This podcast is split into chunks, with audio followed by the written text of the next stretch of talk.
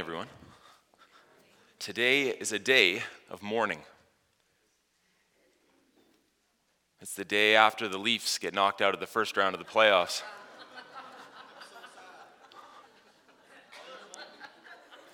Hmm. Man, it's tough. But the Lord is still good and faithful. Even if our hockey team is weak, He is strong. what a hard day to get excited to read God's Word. Man, just heartbreaking. Some of us were just in tears last night. What a day. What a day. Today, though, isn't about that. Today is about something more lovely than even the Toronto Maple Leafs. Today's sermon is about the love boat. That's right, the love boat. Do you remember? Take a look. That's right, the love boat. Why is today's sermon about that? I have no idea. That's what Don titled the sermon for me. He titled it The Love Boat. So when some of you think of the love boat, apparently this is what you think of. I've never seen this in my life, but apparently this is what some of you think of, which is good. Now, when some of us think about the love boat, we think about this. This is a Centurion RI 245. And this has a suggested retail price 229,487. That's the love boat. Different generation, right? Same love, just different boat. but that's not exactly what we're here to talk about, but we kind of are. Today's story involves an incredible amount of love being displayed at the edge of a boat, but it starts with pain and suffering. Today's sermon is a continuation of John's gospel in the 13th chapter. Today we're reading about Judas's betrayal and the prediction of Peter's denial. So, as you imagine, they're sitting around this supper table, sharing communion, sharing a foot washing. And all the while, there's one in the room has been prompted by Satan to come against the king. And the king willingly humbles himself to show love to the one he knows will walk away from him. And he's sitting in the room. Communion takes place, bread is being passed around, and there's one sitting in the room whose heart is being pulled in the opposite direction. So, if you have your Bible, turn with me. Let's read the scripture together and see what we can learn from this moment of betrayal from the disciple named Judas. This is John chapter 13. We're going to start at verse 18. I have the words on the screen if you didn't bring a Bible with you this morning as well. Hope they're large enough. Ready? Here we go. He said this I am not referring to all of you. I know those I've chosen. But this is to fulfill this passage of Scripture. He who shared my bread, he's turned against me.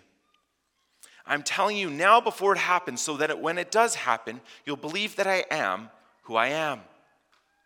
Very truly, I tell you, whoever accepts anyone I send accepts me. And whoever accepts me accepts the one who sent me. After he had said this, Jesus was troubled in spirit and he testified, Very truly, I tell you, one of you is going to betray me. If you look at the beginning of verse 18, he's continuing on a thought that he just started in the last paragraph that we enjoyed last Sunday in that sermon. He said that all of them were supposed to be servant hearted foot washers. And if they would learn to love in obedience like that, there'd be a great blessing for them. And immediately he says, But I'm not talking about all of you guys. Not all of you. Why? Because one of you doesn't have that kind of a heart. One of you, your heart has been pulled in the opposite direction. So the ability to humble yourself, to take the position of a foot washer and receive that blessing, you won't be able to. And he explains that I'm telling you guys this in advance so that when one of you walks away, you don't doubt who I am. This is a call back to earlier in John's Gospel in chapter 10. He said, I am the good shepherd, and the ones the Father has placed in my hand, no one can steal them away. Jesus says, One of you will walk away, but it's not. It's not because of my lack of power or control. It's not Satan stealing someone out of my hand. This one was always destined to walk away. I still am who I am, and my word is still true. But it breaks his heart. For three years, he, they journeyed together. You imagine the moments that Judas experienced with all of them. That's why I think verse 21 hits hard when it says he was very troubled. Troubled in his spirit because one of his friends would walk away. Have you ever had a friend do that to you? You ever had someone close to you end up being someone who hurt you dearly? He was troubled in his spirit because he knew it was about to happen. He follows it up, continuing the story. This is verse 22 now. Let's keep reading. His disciples, they stared at one another at a loss to know which one of them he meant. One of them, the disciple whom Jesus loved, was reclining next to him. And Simon Peter motioned to this disciple and he said, Ask him which one. Who. So, leaning back against Jesus, he asked him, Lord, who? Who is it? Jesus answered him, It's the one to whom I'll give this piece of bread when I've dipped it in the dish. Then, dipping the piece of bread, he gave it to Judas. He was the son of Simon Iscariot. Did you see that in verse 22? The disciples were at a loss. Why were they at a loss? They had no idea. Let that break your heart for a second. They had no idea. Jesus doesn't say one of you has a poor heart, a poor attitude, one of you will walk away, and everyone just turns and looks right at Judas. And Judas goes, Guys, come on. Like, no, there's no implication of this. Judas had been faithful to the point where they had no reason to suspect him. So either he's an incredible liar and has faked it for three years, or his faith was just as genuine as all the rest of them. And Satan was able to snatch him away with temptation. A good Christian for years sucked into making a mistake from a moment of weakness. They had no idea. Everybody wants to know. Jesus gives this clue to John, who later we find out it's him. Him and Peter having this quiet conversation. Bug him. Poke the Lord and figure out who.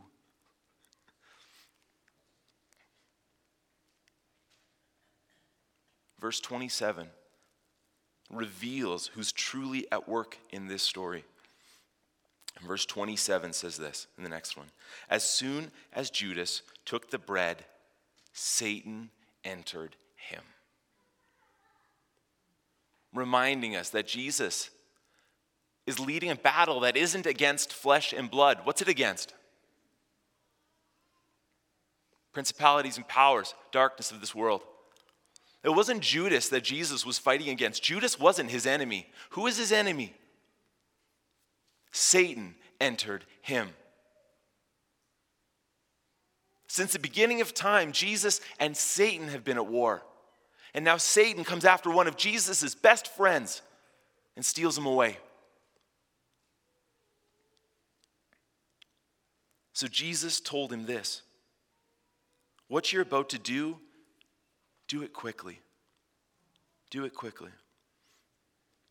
Was he speaking to Judas? Was he speaking to Satan? No one at the meal understood why Jesus said this to him. Verse 29 Since Judas had charge of the money, some thought Jesus was telling him to buy what was needed for the Passover festival or to give something to the poor. As soon as Judas had taken the bread, he went out. It's night. Now, giving a gift to the poor was customary at Passover, so this made sense. It was an honorable thing to give a charitable gift. So they suspect maybe that's the reason why he stepped out. He runs the finances. Pay attention to the details. Look how verse 30 ends. Don't miss the details. I try to teach the youth group this all the time. Pay attention to the details, the little tiny things that reveal so much about a story. How does verse 30 end? It was.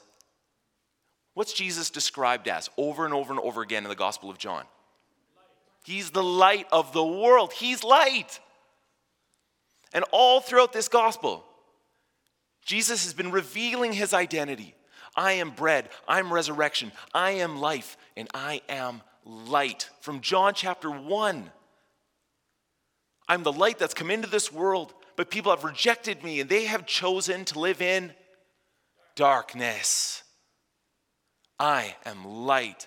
But when Satan enters Judas and he heads out, it's dark out. It's dark out. Satan is going to have his moment. Satan is going to have his moment. Darkness. Jesus dies on the cross and the sky goes because light is being extinguished. But was it? But light is being extinguished. Darkness is about to reign. Evil people are going to have their sinful moment.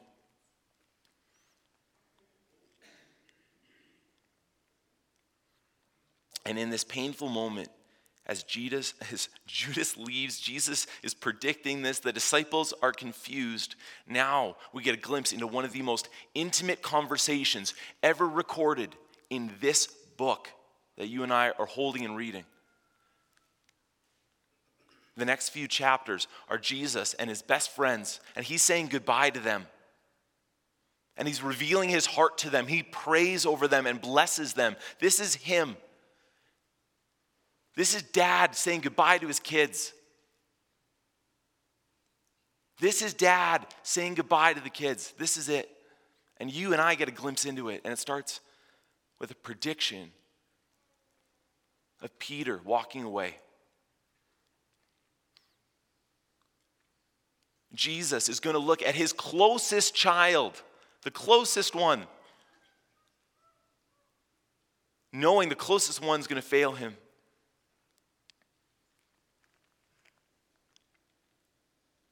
This is verse 31 now of John. Read it with me. It'll be up on the screen. When he was gone, so that's Judas, Jesus said, Now the Son of Man is glorified, and God's glorified in him. If God is glorified in him, God will glorify the Son in himself and will glorify him at once. My children, my children, I will be with you only a little longer. You'll look for me, just as I told the Jews. So I'm telling you now, where I'm going, you cannot come. Dad's got to go. And you're going to beg to come with me, but dad has work to do. You have to stay here. You can't come right now.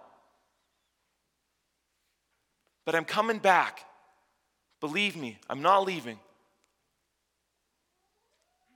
This phrasing, my children, in verse 33, the commenters say that in the Greek, that is such a beautiful and intimate description. There's purpose to that. My kids, I've got to go.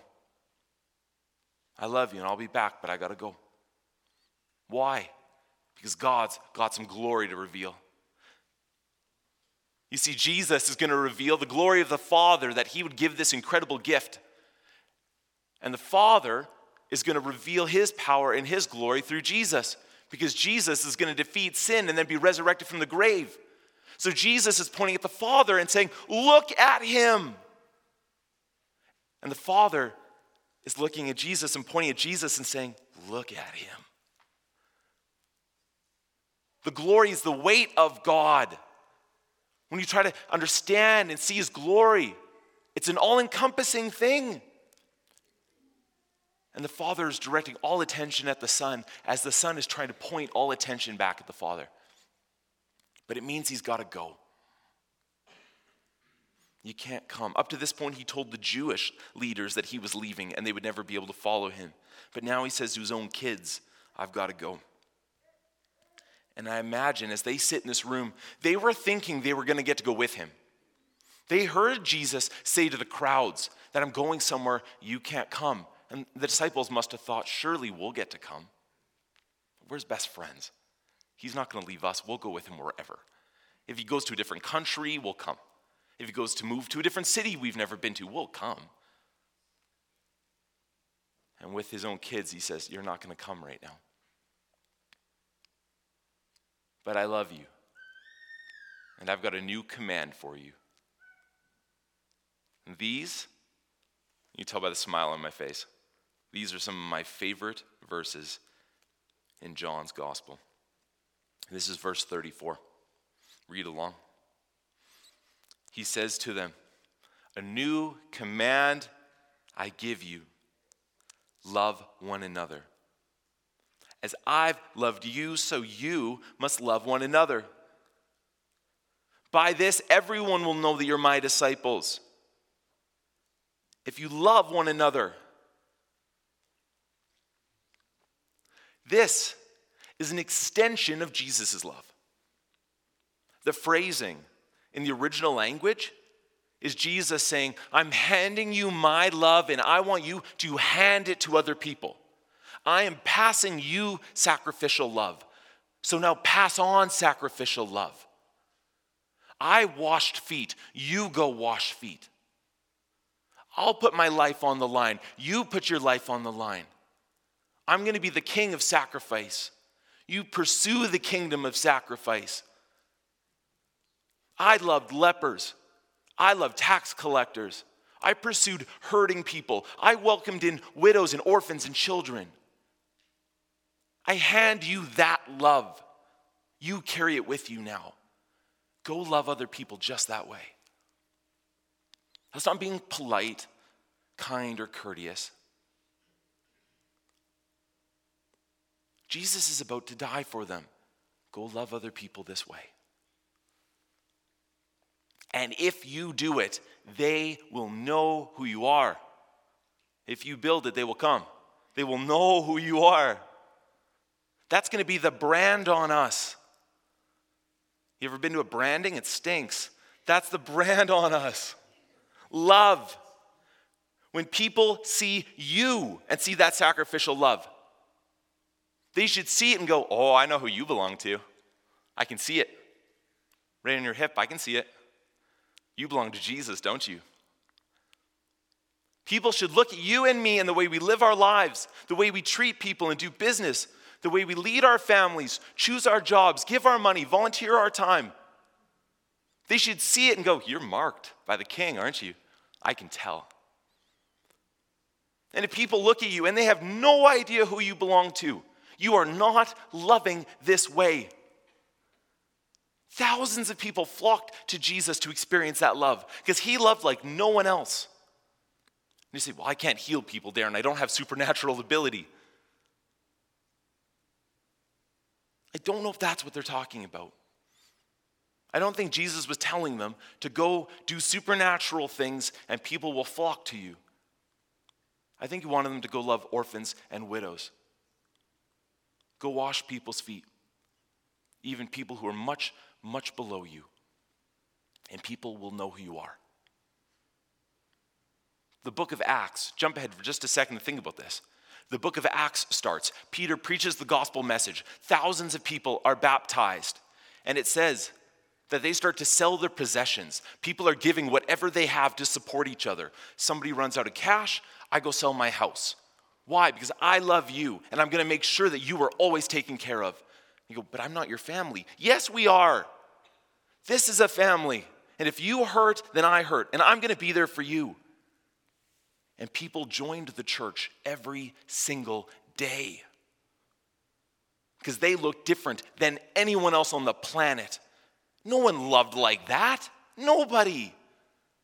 Pharisees would actually take advantage of widows and try to take their homes and take their possessions. And the disciples would sell what they have to support those people. So when I read this scripture, I know that my life has to look radically different than other people. Radically. I want people to look at me at the end of my life, you know, have a big service, and people go, man, he was so kind, so nice. I want them to say, He gave up everything, He held nothing back. I'm not good enough to do that. But that's the, that's the goal, that's the target, that's the aim. Darren sacrificed everything. Darren gave up everything. Why? Because he wasn't living for Darren, he was living for him. Simon Peter, being the inquisitive one, has a question for Jesus. In verse 36, he asks him this Simon Peter asked him, Lord, where are you going? Where's this place? Jesus replied to him, Where I'm going, you can't follow now, but you will follow later. Peter asked him, Lord, why can't I follow you now? I'll lay down my life for you. And Jesus answered, Really? Really? Will you really lay down your life for me? Truly, I tell you, before the sun rises tomorrow morning, the, the rooster crows when the sun comes up. Or sometimes hours before the sun comes up, if you ever had a rooster on your farm. Before the sun comes up in the morning, Peter. What time of the day is it? It's night. Before tomorrow morning, you'll deny me three times. Lord, I'll die for you. No, you won't. In the next six hours, you're going to fail me. You're not going to die for me. You won't last the night. And we know that if you fast forward in the story, Peter is at the house of the high priest, right? The Sanhedrin is having their meeting. Jesus is in being interrogated. Peter's warming himself around the fire. Just pretend, pretend there's a fire. We're not actually allowed to have fire on stage. Just pretend. And the servant girl looks at him and says, You're one of them. I can tell, like your voice, you sound Galilean. You have that, that funny accent from the north. You must be one of them. And Peter has a choice. And one of the servants comes up and says, I was at the garden. I helped arrest Jesus. You were definitely there. I saw you. Peter has a choice. What's his choice? Sacrifice and pay the cost or not. But if he says, Yes, that's my master in there, being sentenced to death, I follow him, what risk does Peter run realistically? There's Jesus in chains. And if Peter goes, Yep, I'm part of that team. Is it his life? What's he giving up? He doesn't know. He has a choice himself first, God first.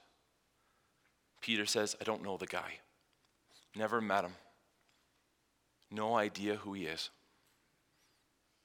No idea who he is. Nope, don't know him.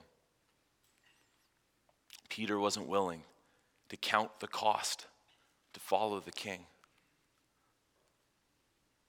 and neither am I the vast majority of the time. Most of our lives, if we're to have an honest conversation, which doesn't take place in church very often, because we like to show the pretty side of ourselves, but the reality is, most of our lives aren't that pretty, are they? Our lives are filled with daily moments of sin and failure. Daily. But you don't see that when the button up shirts come on on Sunday. We stumble all the time because from the moment Adam was faced with that choice in the garden pursue God or pursue what you can gain, Adam. Yourself or him, Adam. Who do you want to serve? Follow the rule maker or create your own rules, Adam? What would you like to do? And Adam goes, Myself. And from that moment, you and I, as sons and daughters of Him, are born with that same sinfulness. Every day we wake up, God today or me today? Depends on the situation. A little bit for God and a little bit for me. Peter's faced with that same choice in that moment, and he struggled. But that's not where the story ends, is it? Even our church family, we've struggled a little bit this past year, haven't we? But do you know what? It's not where the story ends. The grace of reinstatement. There's a big word for you. I like it. The gift of getting a second chance. You read John's gospel and you read it right to the end, and I mean right to the end, the very last story in John. Jesus goes to the Sea of Galilee, finds Peter out on his boat. Peter has ran home. He's went back to what he knew. He's not in the city, he's not preaching the gospel, he's ran away. And Jesus goes up to him and does an amazing miracle. A whole bunch of fish, 153, because you have to know every single one of them.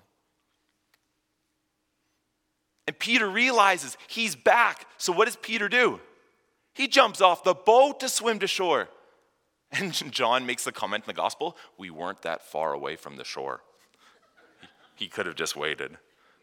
That's in there. Go read the story. But Peter jumps off the boat anyway because he's back. He's back. And Peter runs to him. And Jesus says to him, Do you love me? Right? Peter failed him. Peter said, I don't even know who you are. And Jesus says, Do you love me? He goes, You know that I love you? And Peter, we got work to do. Feed my lambs. But do you really love me? Lord, of course I love you. Take care of my sheep then, if you really love me. And uh, a third question for you. By chance, do you love me? And it said, It hurt Peter. He was hurt. Of course, I love you. Why don't you believe me? I love you. Jesus said, Feed my sheep and follow me then. If you really love me, we got work to do. Follow me.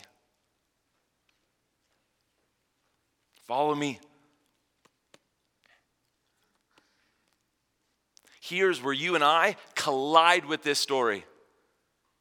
This is the love boat. Why? Because good and well intentioned you and me's can make terrible mistakes and fall short of God's glory over and over and over again. As a family, we can make those mistakes. And if he can say to Peter, who denied even knowing him three times, if God can say to him, Do you still love me? All right, we got work to do. Let's go. Why can't he say that to us? Like, really, why can't he say that to our family here? Do you, Bridgeway, do you love me? Yeah. But do you really? Yes. Do you really? Yeah. Then let's go. Follow me then. Let's go. We got work to do. We say, But Lord, we've made mistakes. We deny knowing you. We've, we've made mistakes. What does Jesus not do in this conversation? He doesn't throw all of Peter's mistakes back at him. You see that in the story. You've read this before. Jesus doesn't shame him and guilt him and embarrass him. He simply gives him the grace of a second chance. We get to decide what we do with that second chance. Right now. Do you remember last week? There was containers of water on the stage, and some of us were terrified. were we not? We thought feet were going in there. And we're like, what this new pastor, like what's he going to do? Whose feet are going in it and whose feet do I have to touch? Because I ain't touching no feet. Like, are the elders washing people's feet? Are people washing the elders' feet? Like, I was, I was concerned when he told me. like, are the pastors washing the church's feet? Like, what's going on here? That's a symbol that Jesus was willing to do anything, even if he had to humble himself to the point of the Gentile slave, right? The most embarrassing, the most humiliating task that a slave would have. He was creator of the universe. He spoke the universe into motion, and he was willing to humble himself to nothing. Even death on a cross, it says in Philippians chapter 2. If you and I are willing to humble ourselves to that point and extend that kind of love, then this game isn't over. Then we have a second chance, but we have to commit. Lord, Peter says, I'm willing to die. Are you really? Are you real? Are you ready to go all in? And that's the question. That's the question to you and me this morning. Are we ready to go? Because we can continue to wallow in the mistakes of the past, which is natural and it's tempting, or we can try to pretend like they never happened. Well, that didn't work for Peter in the boat in Galilee. He wasn't being an effective disciple, trying to stay away from Jesus. What if Jesus says, Bridgeway, I love you, and you love me? Let's go change the world together. What if that's our story now? People talk about the Peter Nickel days of Bridgeway. You remember those days? Do you know what we're going to talk about in 20 years from now? These days, now. This is what we're going to talk about. Not because of who's standing here makes no difference at all. But because we went through pain and we as a church decided to pursue him at any cost. And whether there's 500 people in this room or just us, I don't know how many will be there in 20 years, but this city's not going to be the same. They're going to tell the story. Do you remember when Bridgeway came alive? Do you remember when Bridgeway started changing this community? I remember those days.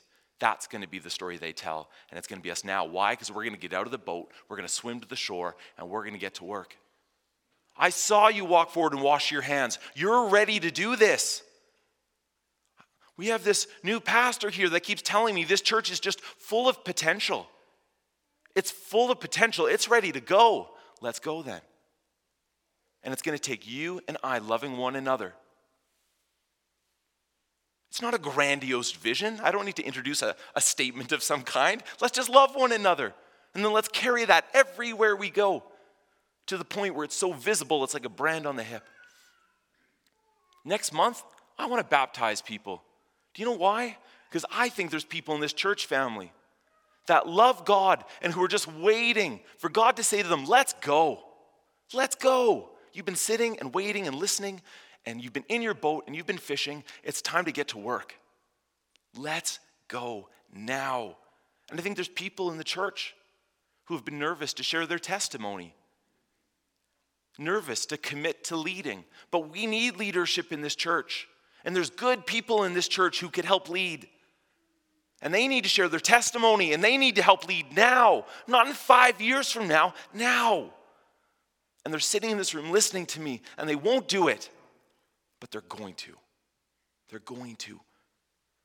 Because we're going to get to work and it's going to be uncomfortable and it's going to cost us, but we're going to do it. So, sometime soon, people are going to get in the water and declare, I follow the king and people are going to stand at this mic and they're going to tell their testimony and say, I follow the king. And it's going to happen soon because we're going to get to work. Why? Because God so loved the world that He gave us, His one and only Son to save us. And whoever believes in Him will live forever. Do you believe that? The worship team is going to come on up. They're going to lead us in one last song. I'm so excited about where we're going. It has nothing to do with who Don is or who I am. I'm just so excited about this family. I'm so excited about what God does in people's lives and what I see already Him doing in people's lives. Get excited, church. We've got a second chance, and we're not going to squander it. Not a chance are we going to squander this. Heavenly Father, I love you, and I admit that I constantly fall short of your glory. My heart is broken and sinful, and my attitude is shaky, even on a good day. And I know that even in the past, Lord Jesus, my sins have been, uh, they've kept me from being an effective minister of the gospel. But I believe so strongly that you have given me a second chance, and you continue to as you forgive my sin. And you're calling my family to live in their second chance and for it to be real and be now. The young and the old, the teenagers and the moms, grandpa and grandmas, the dads, it's happening now. The young adults, the orphans and the widows in this family, everyone in this room, everyone listening at home. Why not now? What if we took the love that you, Jesus, have extended to me over my years on this earth? And what if I started passing that out to people sacrificially? What could you do? Holy Spirit, what could you do? Thank you for your transforming love. Thank you for the sacrifice of Jesus on the cross. Thank you for the gift of life, eternal and life now. You are worthy, Lord Jesus, of all of our praise. I love you. Amen.